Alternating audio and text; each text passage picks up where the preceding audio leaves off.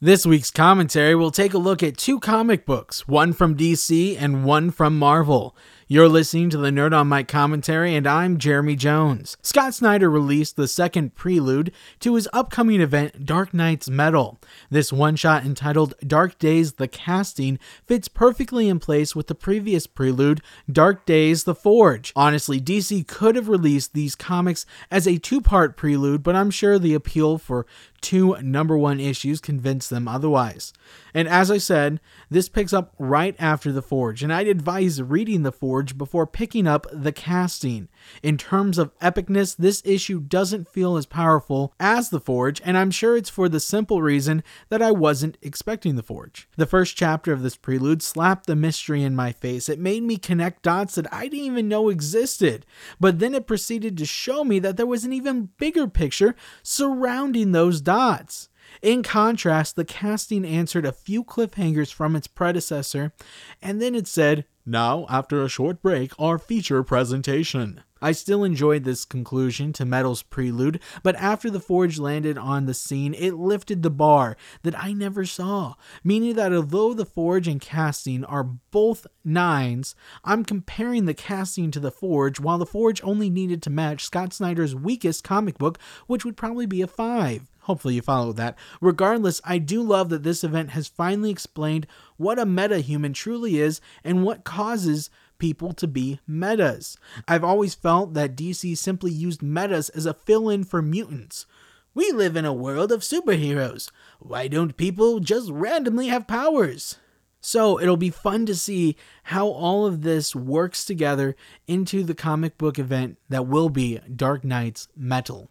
Now, Spider Men 2 is a different beast. This miniseries is a sequel to Marvel's 2012 miniseries that signaled that Marvel had run out of ideas. At least that's according to a prophetic quote from former Marvel editor in chief Joe Quesada back in 2005. Now, since then, he has retracted that statement under the pretense that people can change their minds. And they can, but I still like to poke fun at the crossover.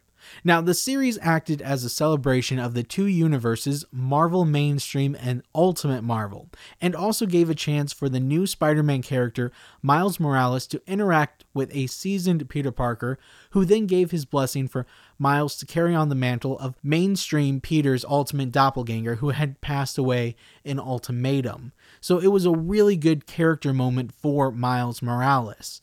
And it left off with the question of who is Miles Morales in the main universe.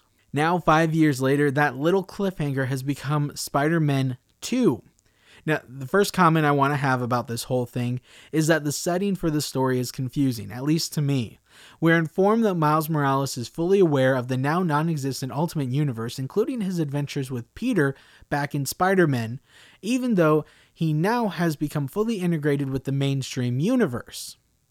I've only been following Miles Morales in the main Spider Man title, but I don't think Marvel has explained the nature of this merging and how exactly it all settles out, although I could have missed it from a different title. Or they could be using this title as an opportunity to do just that. The first issue of this series is a pretty fast read and doesn't do much besides establishing both Spider Men and the shared memories of their previous team up from the pre Secret Wars Marvel multiverse. The main thing going forward that I'm worried about is that too much of this miniseries will feel forced and contrived. I don't really care about the mainstream Miles Morales. Honestly, I completely forgot he existed, and so the cover of Spider Men 2, number 1, which showcases the two Spider Men and a silhouetted figure with the question, Who is the other Miles? Doesn't gain my attention. What I care about is the dynamic between Peter and Miles because I feel like it hasn't really been fleshed out in this new context. We know that Miles is not a sidekick to Peter. He is Spider Man in his own right. It's a very similar setup to when Grant Morrison brought Batman back from the dead in Batman Incorporated.